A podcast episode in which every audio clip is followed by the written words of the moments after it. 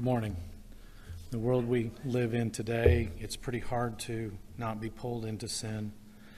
But the good news is, is if we confess those sins, they will be forgiven.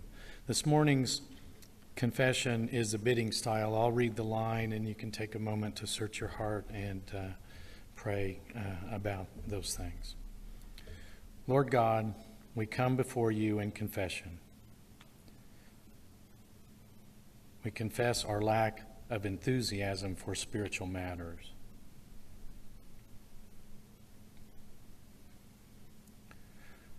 For our unconcern for those who don't know Christ.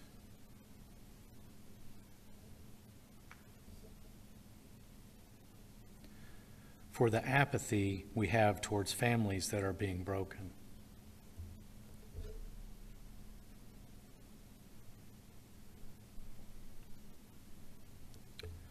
For the helpless feelings we have about the world.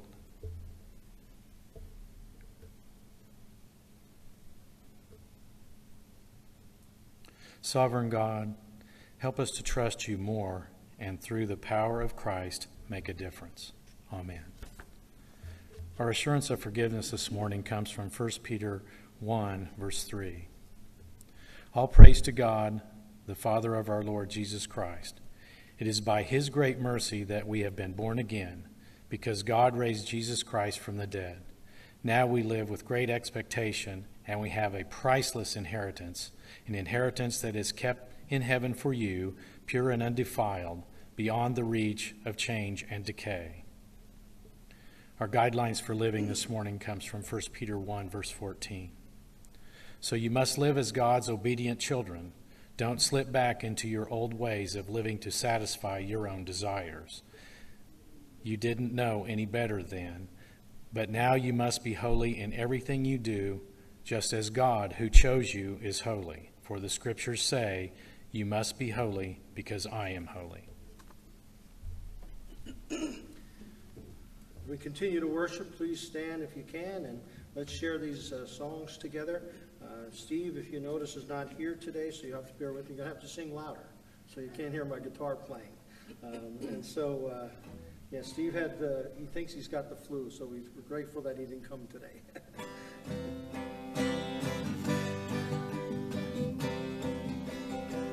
oh, I got the wrong song. Sorry.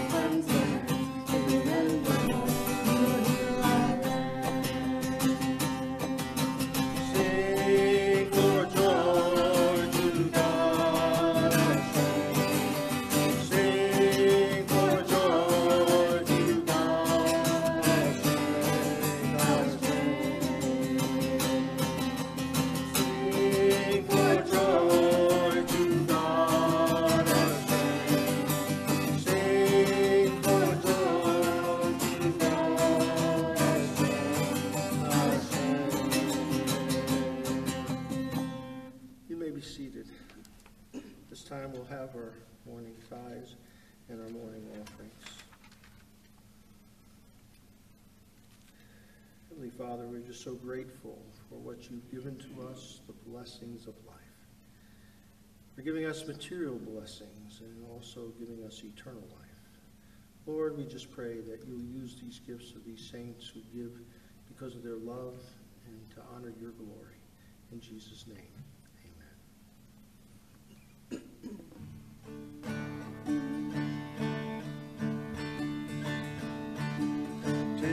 so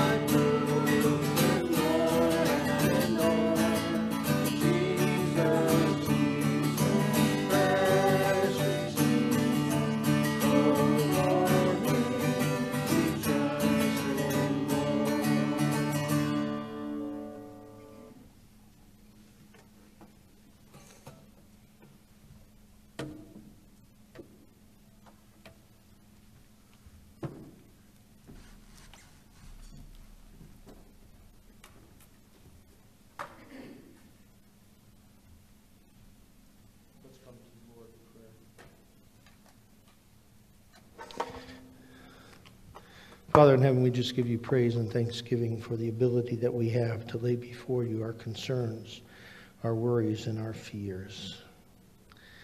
This morning, especially, Father God, we come to you and we're concerned about our world. Lord, we lift up all those faithful Christians in Afghanistan and the people that are suffering in Afghanistan now that the Taliban has taken over the country. We pray, Father God, for all the veterans in our nation that put their lives on the line for that land and now are traumatized because it's been lost and walked away from. I just pray, Father God, that you'll give wisdom to our leaders to do and to take care of business there and, and to, Lord, to get everybody out of there. And also for those that are left behind, those who helped us and helped desire the freedom for that country, and instead now it's gone back. I just pray for them, Father, that you will be with them in this battle that they are in. I think, Heavenly Father, too, for this nation and all that's going on in it. We think of the crime and violence that continues to surge in our cities of people being shot, people being um, murdered, and some of it is so just so senseless. I pray for families that have to deal with the loss of a loved one through that violent crime. We thank you too, Father God, for your protection as our sisters here today to give witness to that. I pray, Father God, too, for um, the challenges in all of our lives, the things that are a battle for us. I think, Father God, for those who are going through some health issues right now.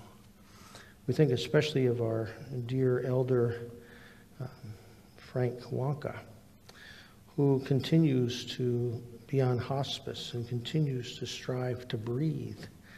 I pray that you'll give peace of mind to him as his breathing is getting shallower. Give him strength, Lord. We pray for healing for him. We know that you're a God of great power and can do it. I pray that you'll be with him and Carol and their family as they walk through this difficult journey that they're on right now. I pray also, Father, too, um, for Lucille and for the health issues she's been having, for Kay, who's now getting around but still is hampered by her health. I pray also, too, it was good to see Betty this morning and for her recovery. We pray also for her husband, Howard, and his uh, head and his brain and what's going on there right now. I pray you'll give the doctors wisdom. I pray also, too, Father God, for those who've lost loved ones. And I think of the missionary uh, uh, that is uh, down in Florida right now who lost his wife, Michelle. I pray that you'll be with Mitch and his children as they sort through and the loss that they have of COVID to his wife and mom of those kids. I pray also, too, Father, for Mary and also Joyce. I pray also, too, for those others that were are homebound right now with back issues and problems. Pray for a man who's got cancer, Chris, and the challenges that he has. I pray also, too, Father God, for those who are dealing with addictions, for Ryan and Jordan and Dave and Brady and Eric and Ricky the trauma, trauma that they go through every day and trying to deal with that. I pray also, too, uh, Lord, for um, the difficulties that some people are having with their marriages right now and the brokenness that comes with that and the things that happen through that. Lord, I just pray uh, they see that Jesus wants to be the leader in their home and can be over that marriage, and healing can come to that marriage, and many great things can go with that. I pray also for the kids that are going back to school, whether they're going far away to college or they're in town here. We know some of the traffic jams that have been happening because of um, schools opening and for the challenges of that, and, but also too for the kids in school and how, too, with the COVID and this new variant that's out there, Lord, that, um, Lord, you protect them and put a bond around them so that they don't experience that. Pray also, too, Father God, for this day as we um, hear from your word, Lord. Speak to us. We need to hear a good word. We need your word to speak to us because it's eternal and it has right things for us to need to hear. And Father, now I ask you, Lord, that you work in us to listen and also that your Holy Spirit will give us the ability to implement in our lives. In Jesus' name we pray. Amen. What would you guess to be the biggest command in the Bible that has the most frequency of being told to encourage us? Would it be love? Would it be faith? Would it be to trust in God? All those are great ones. But there's one that's in particular that we're going to look at today. It's not about guarding yourself for your purity, or it's not about moral integrity. What it talks about, and the most frequent one that is commanded, is and it happens 365 times that you can have one a day. And the prophet Isaiah says that God's word says, Do not be afraid. Fear, anxiety. God was concerned that he said to his children of Israel, Do not fear. You know, there's a lot of fears that go on in our lives. There's fear of flying. How many people know of people who have fear of heights? Or how about of snakes? Or how about of mice? Or how about those nice, creepy little crawlers that come out even after the exterminators come and they still come, and you find one in your bed sheets at night? How many are fearful of loneliness or failure? How many people are afraid of insignificance, that nobody recognizes them? It's very easy to fear. In fact, in the first husband and wife, they had fear. They out tried to become gods as Satan promised them. But when in the garden and God came looking for them, the words came out of Adam's mouth I heard that you were in the garden, and I was afraid. Afraid of God. Here, God, who had personally been with them and created them and took care of them, he was afraid of God because he disobeyed God, and he was fearful. Well, in today's passage, this is a problem for the children of Israel, especially the children of Judah. They were afraid. They were feeling, as they were carted off into exile, that they were abandoned by God. And here God was punishing them, but out of love. And that He would rescue them later on. And they even had a hard time believing that. Even before this all took place, God promised to them that not only would He take them away for a while, but then bring them back and restore them. But sometimes, you know as well as I do, sometimes our anxieties are because that's a long time In fact, for the Israelites, it was a long time. And when we're broken, when we're going through something that's not easy for us to deal with, it's pretty hard to wait on the Lord and not to fear and think that He has blown us off and doesn't care about us anymore. But now, here, the prophet Isaiah helps us to face our fears about abandonment, God. That God doesn't, doesn't abandon us, but He promises us He is with us. Look at with me this morning in our passage. But now, thus says the Lord, the Creator, O Jacob, He who formed you, O Israel. What we here have is God is saying to us, Look, I made you. I made you for a special purpose, Israel. You were no nation at all. I could have picked Egypt. I could have picked a lot of bigger nations with a lot on the ball. You were nothing, and I brought you together to love you. And for us, there are times that you and I feel that. We feel like maybe that God has abandoned us.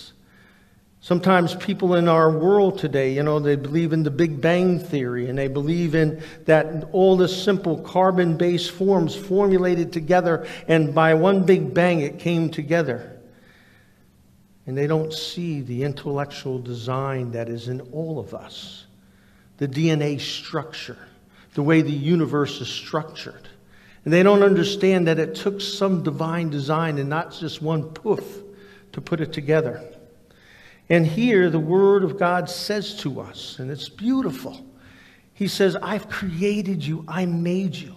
We see that come out in Psalm 139. He says, Even while you were in your mother's womb, I was fashioning your DNA, I was fashioning you to have this genetic structure and this way and personality in you so that I could use you.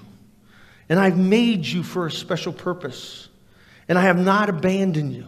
Even though at times you've walked away from me, I am still there waiting for you. And here, the, the, the prophet Isaiah is bringing the word of God and say, You are special to me because I've created you and I've made you for a special purpose. And then he says, Do not fear, because I've redeemed you. I've called you by name. You are mine. And what he's talking about here is how God works in our lives and how he brought us back. He brought Israel back here. Israel thought that it was over and that when God would send them off and, and carry them off through Nebuchadnezzar and Daniel and all those would be scattered all throughout the world, that it was over for Israel. It was not over for Israel. God had a plan for them to come back and learn the obedient way and to follow Him, and that He paid a great price for them to bring them back. You know, it's interesting. How hard is that for us to understand sometimes? I've worked with people who really struggle with whether or not God really loves them, especially after they have guilt over something they've done in the past or something they're doing now, and how difficult it is, and how God's precious love works.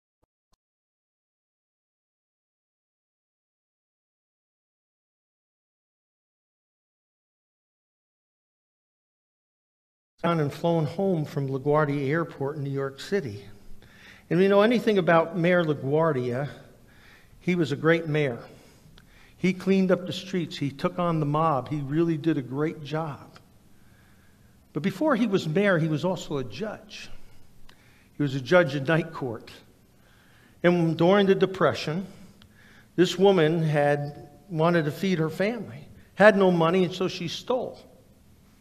She stole the bag of bread. And just so happened that an officer was going by, and the, the owner saw her steal it, and the officer grabbed her as she came out of the store. And the owner wanted to prosecute her. And so they brought her in, and during the night court on the docket was her turn. And she came forward with her attorney, and she confessed what she had done. And Judge LaGuardia, after he heard what she had said, he said, Guilty. You'll have be fined this 15 cents of bread, you'll be fined $10. Big money in those days. And she didn't have a dime.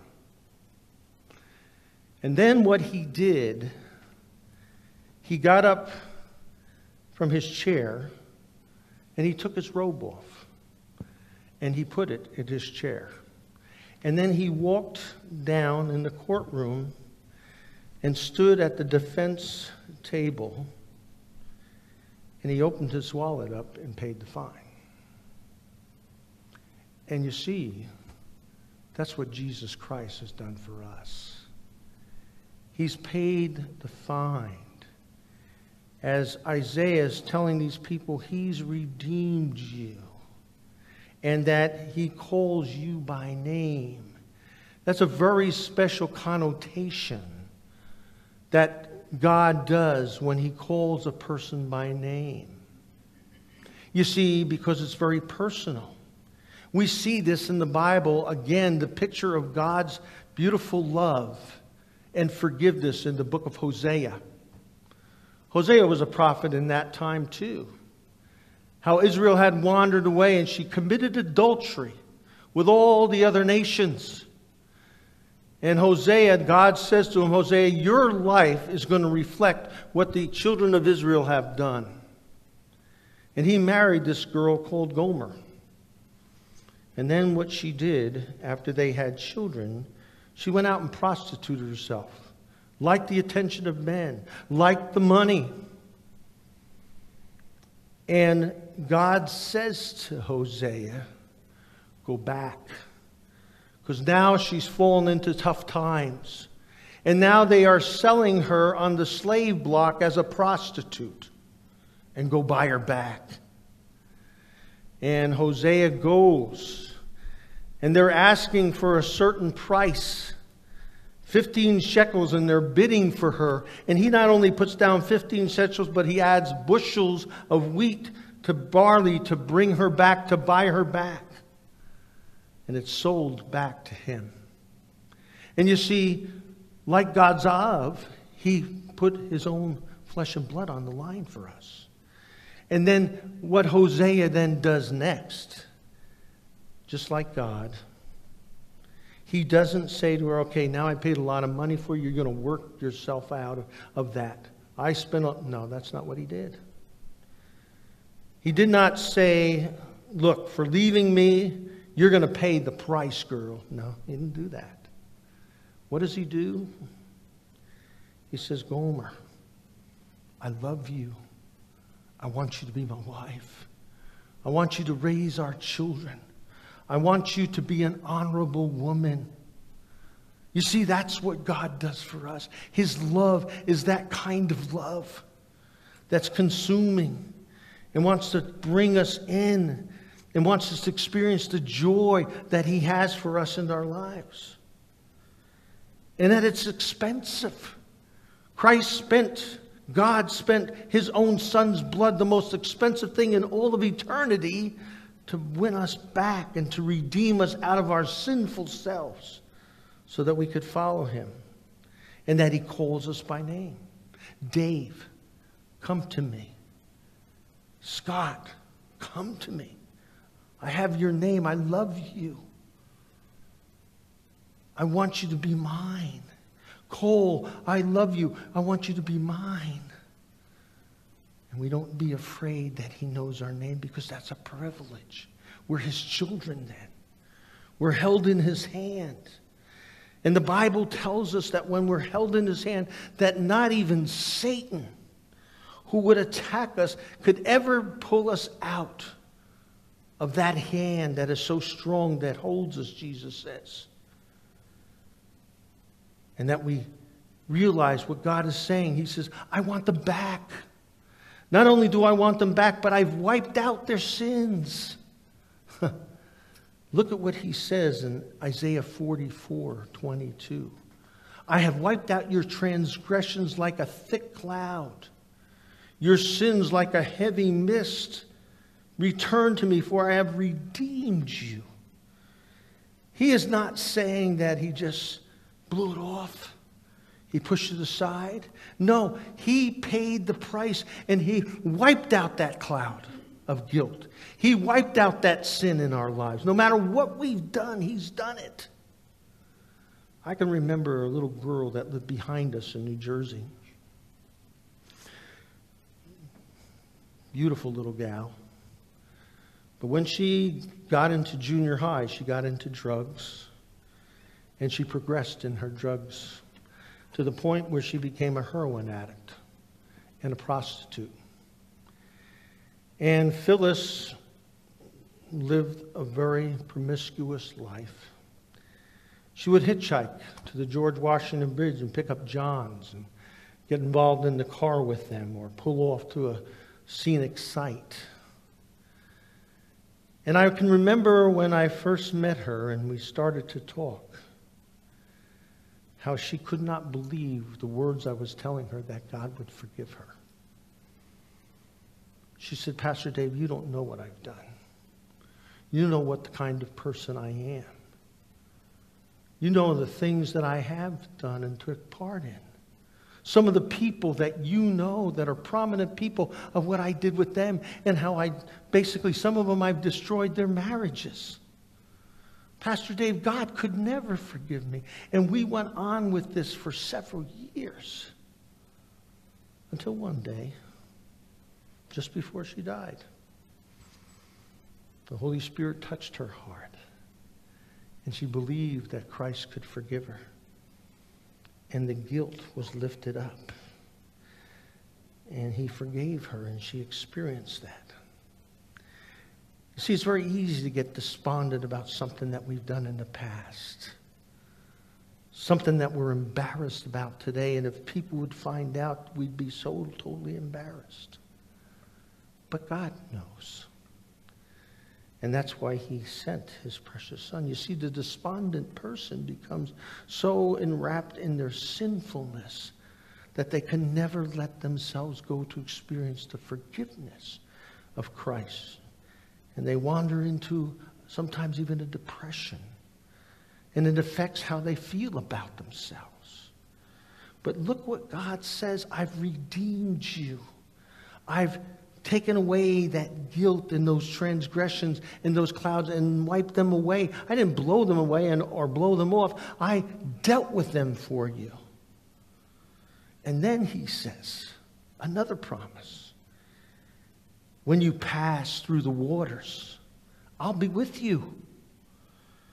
And through the rivers, they will not overflow you.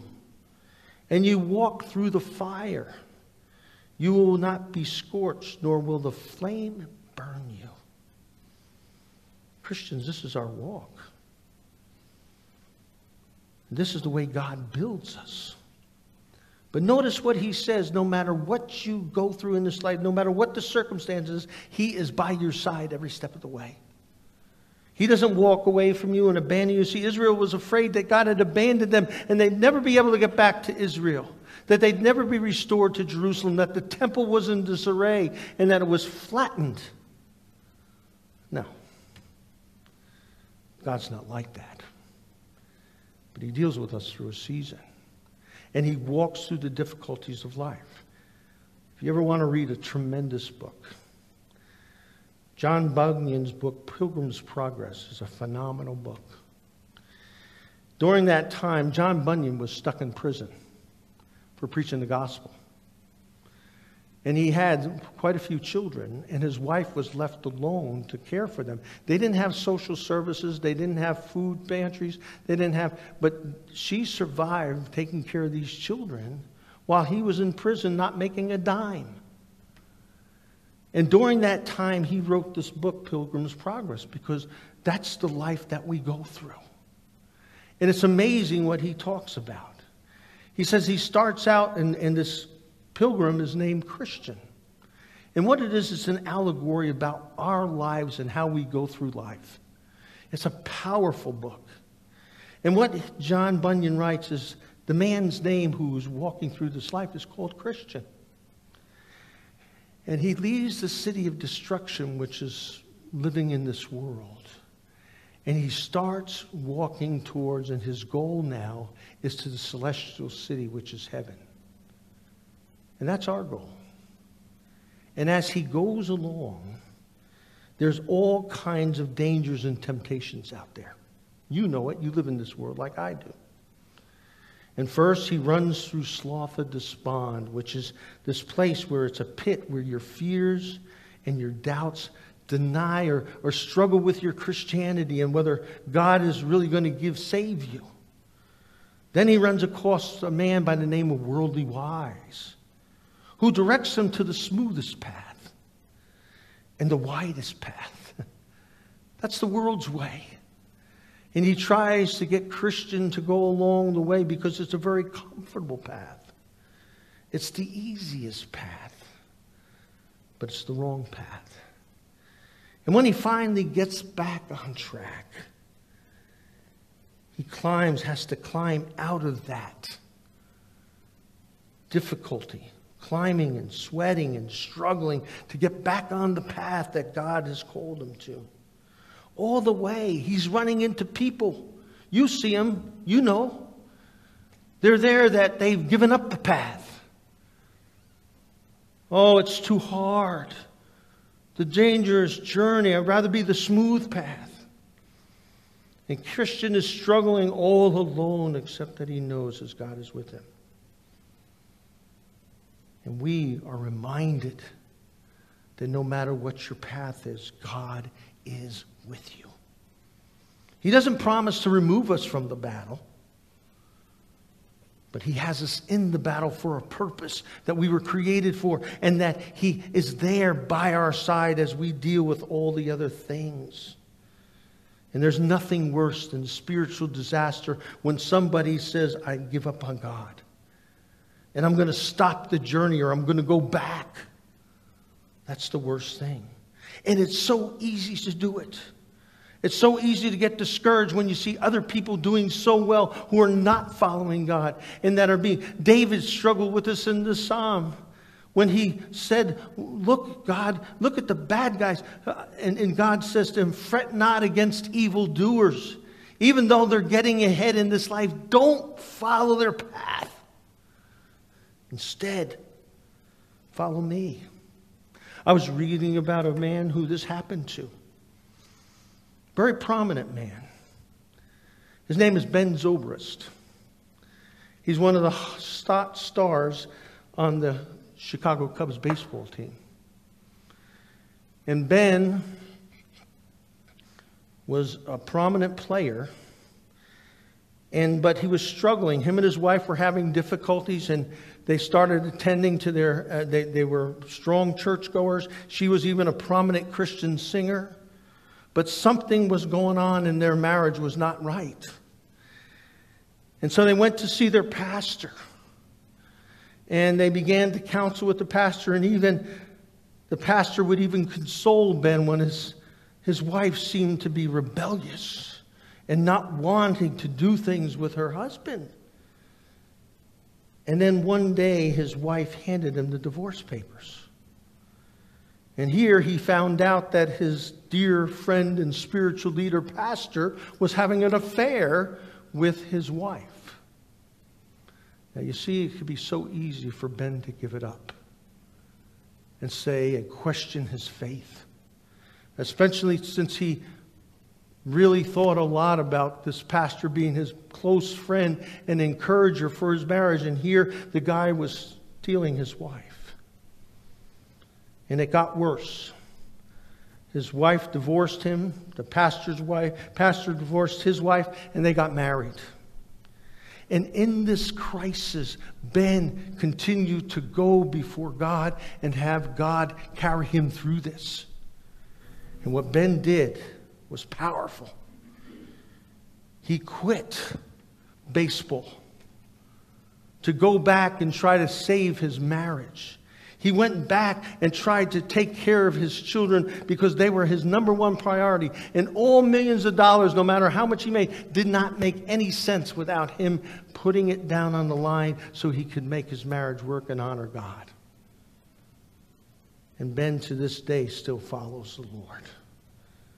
Even though he went through such a very devastating, very disappointing, and discouraging situation God carried him through that because he knew that God was with him during that.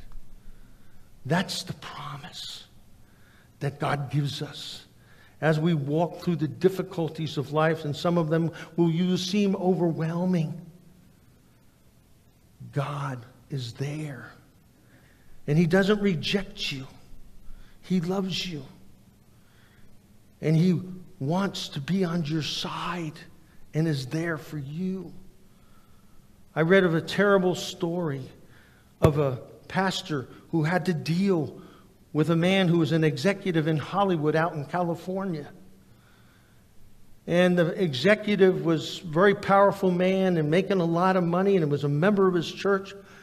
But his son turned on to addiction, got into drugs. His son ran away from home and got into the drug culture, and the pastor for two years looked for this kid and finally found him in Hollywood on the streets. And he brought him in and he worked with him. And finally, the young man gave his life to Christ. And that day, the pastor called the father and said, I found your son.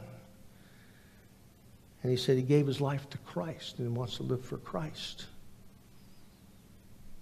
And the father said, Well, that's, I don't really care about that. I just want to know if he's got his hair cut and if he's been bathed and he's going to apologize to his mother.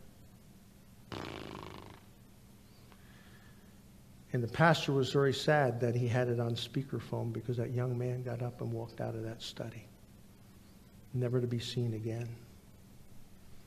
That's not God. His love is not conditional. He loves you and is by your side. He's redeemed you. And that He, in spite of what we've done, wants us back and accepts us as we are.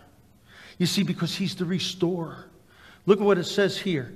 Do not fear, for I am with you. I will bring your offspring from the east and gather up from the west and from the north. Give them up. And the south, do not hold them back. Bring your my sons afar and my daughters in my name whom I've created for my glory, whom I've formed, whom I've made. He's still caring for those who He's created.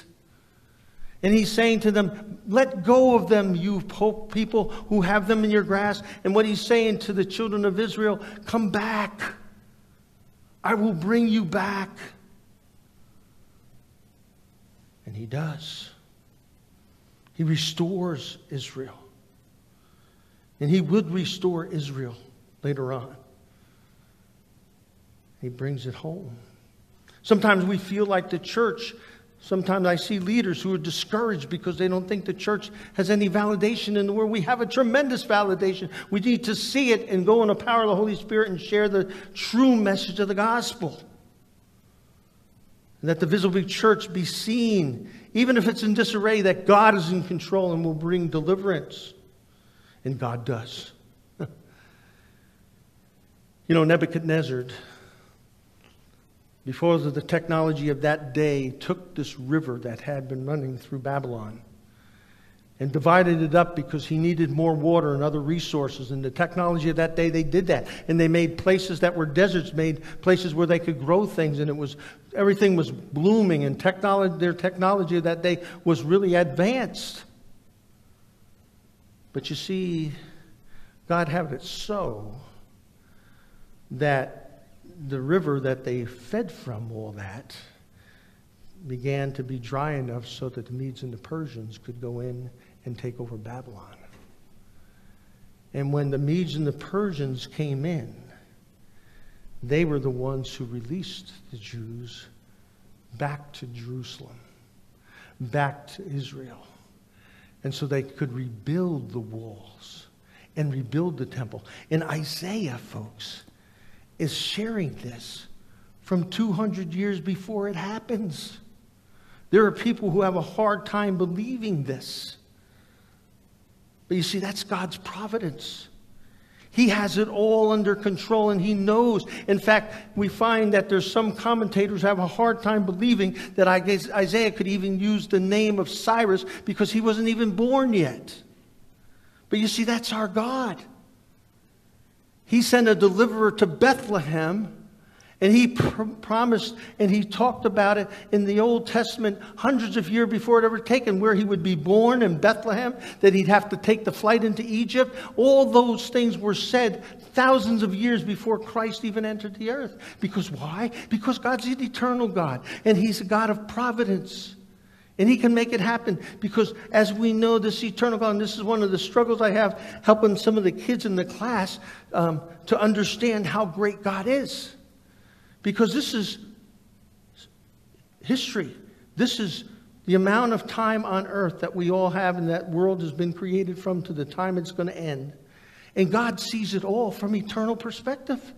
He knows exactly when and where and how everything's going to take place. That's why he could say Cyrus. Because he knew it was Cyrus. He had appointed Cyrus. Look what it says Thus says the Lord to Cyrus, his anointed whom I have taken by my right hand and subdued nations before him, to loose the loins of kings, to open doors before him so that the gates will not be shut. He's saying Cyrus is going to be the deliverer that I send, who's a pagan, but I'm going to use him to set the Israelites free. And Cyrus is going to go back and even give them money to rebuild the walls and to be rebuild the temple. And we see that with Ezra and Nehemiah. This is the God that we serve. He has it all in his hand, all in his plan. And it's so phenomenal that people have a hard time believing that. That God could even name Cyrus 200 years before it even were to take place. Because they have a low view of God. They can't see it. And see, this God is an amazing God. In Isaiah's 40 through 48, he makes it clear that he's going to do this and set it forth in history. And that Israel be rebuilt. We even see it today that Israel is back in Palestine. We saw some of that even after 1948 when they reclaimed that territory from 600. God still reminds us that He's in control. This whole COVID thing is reminding us that God is in control. And when man thinks that his development, the Bible says in Psalm 12, it says God laughs at us because we think we've got all these technological advances and everything is great and we're all in control, and then God sends COVID. And we have people scrambling. And then he sends a variant. We're having a hard time controlling it. Why? God's sending a message, America. Half a million people have died in this country from COVID. What does that say to you? That's more. In fact, it's 623,000 to be exact that have died in this country. That's more than that's happened in the Civil War, which was the most bloodiest war that we had on earth for American deaths. And God is saying that. You see, there's open theists in the church who want to say that God basically goes along with us and he's trying to figure out what to do because he's puzzled about everything that's taken place. That's not the God of Isaiah. He's in control. He knows exactly what's going on. He knows exactly what's going on in our lives. And that he's in control. And he's waking up America. And look at what the Bible says. You know, Sometimes we wonder why God has allowed certain things. Look what the Bible says here. He's sovereign, He's in control. You may think He's not in control. This fallen world, He's allowing things to happen. He, Satan cannot do anything without God saying, okay, I'll let you do that. But look what it says I am the Lord. There is no other. Beside me, there is no other God. I will gird you, though you have not known me, that men may know from the rising to the setting of the sun, there is no one beside, no one like God. I am the Lord, and there is no other. The one forming light and creating darkness, causing well being and creating calamity. I am the Lord who does all these things. We don't know why God sends a tsunami, tsunami. We don't know why God sends a hurricane. But this passage tells us this God that we have, He will send it. Why does God allow us to have things like COVID? Things like earthquakes? What is God saying through this? And there are a lot of people who conjecture. You go to Larry King, his old, some of his old, and you see pastors on there trying to tell, well, the fallen world, and, and this is all part of the fallen world. It's a natural. Yeah, that's part of the answer, but it's not the whole story. There's a greater answer here. Yes, God allows disasters. Yes, God sends things, as Job knew. Yes, we're under the curse of God, and therefore we can get cancers. There is violence in our streets, and there are evil people, and there are sinful people who are selfish enough to take another person's life. That's all part of the answer. But there's a bigger answer to it, too. And that's a hard one to realize that God has it all in His plan. And there's a purpose behind everything that happens in our lives. Sometimes for us as believers, for sure, it's for us to be discipled and God to train us and teach us things that we're doing that we need to get rid of. There are other times it's not for us, but that people are watching you, Christian, how you're handling it and trusting God, even though they're thinking, why would he trust God if that's, he's, that's happened to Dave's life? to be a witness. Notice what it says causing well being and creating calamity. God is saying that He provides not only prosperity for us, but He also creates disaster in our lives. I was with a man this past week and his wife had died, and I was trying to console him, and he couldn't get beyond the idea that he had to have done something that caused his wife to die, and that it was his fault and it was his sin. And it was true. There were under extenuating circumstances why God allowed that in his life. And God doesn't afraid to say he takes personal responsibility for problems that happen in our lives. He causes them. Sometimes he allows them from our own foolishness. And and, and the Bible, folks, it's amazing how far his sovereignty goes. You think about it. This passage in Exodus is amazing. Because you sit there and you go, God does that too? He makes people blind. He makes people not be able to speak with their tongue, mute. God allows and causes deformities in people. Really? Listen to what he says in Exodus to Moses. The Lord said to him, Who gave man his mouth? And who makes him deaf and mute? Who gives him sight and makes him blind?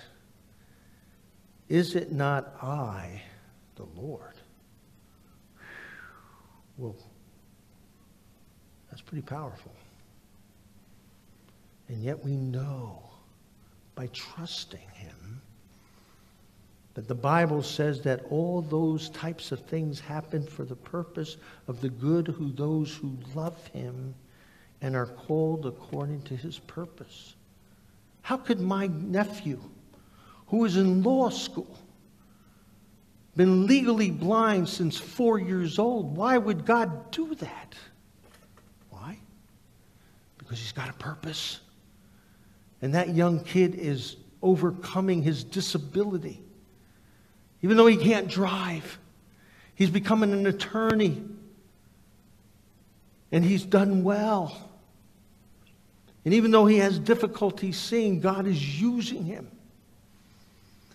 In fact, he got the highest in the class on financial legal law in his class at law school.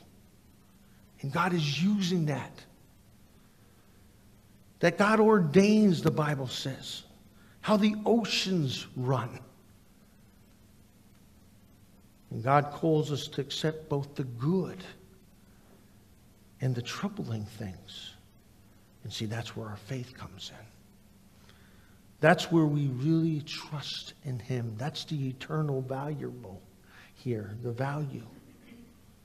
Everything. There's not a third cause. Either God caused it or God allowed it. If He's sovereign, He's over everything. And He doesn't make mistakes. The Bible says to us in Romans chapter 11 how unsearchable his judgments and his paths beyond and his paths beyond reaching. How? We don't know. But he has a good reason. And because we trust this God who created us, who redeemed us, who called us by name, who gave himself for us, we can trust him even when we hurt. And I don't like being hurt. I know none of us do. But it happens. Hudson Taylor was a tremendous missionary, loved the Lord. But in 1900 to 1901, the Chinese had what was called the Boxer Rebellion. And they were killing Christian missionaries left and right. We even had in our church a relative of a husband and wife who the Chinese had come to their hut, put them out in the middle of the square, and shot them in the back of their heads as they were praying to God. And their little baby was back in the hut, only six months old, and left there to die. But praise God for Chinese Christians, pastors, who snuck in late at night and stole that baby out of that hut and sent it by underground to Europe and then to America in Paterson, New Jersey, and saved that baby's life. But in that time, Hudson Taylor, who was in charge of this thing called the Chinese Inland Mission, and which was a Christian outreach organization of missionaries reaching the Chinese and all the news was coming to him that his missionaries were being murdered by the Chinese communists. He said, I can't read. I can't even think. I can't even pray. That's how grief stricken he was. And he knew that as he groaned for these missionaries who were under his command, who he loved and saw their love for Jesus die. And he had a hard time. And the only thing he had as solace was is that he knew that as he groaned in his heart, the Holy Spirit would take his hurt and bring it to Jesus, to the Father, and comfort him.